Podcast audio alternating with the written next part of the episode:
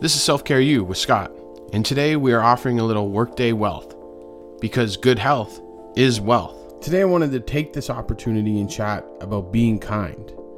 It's well known that kindness is defined by the quality of being friendly, generous, or considerate, when really kindness can mean many different things for many different people. The true meaning is how you show it. Kindness is way more than just being nice.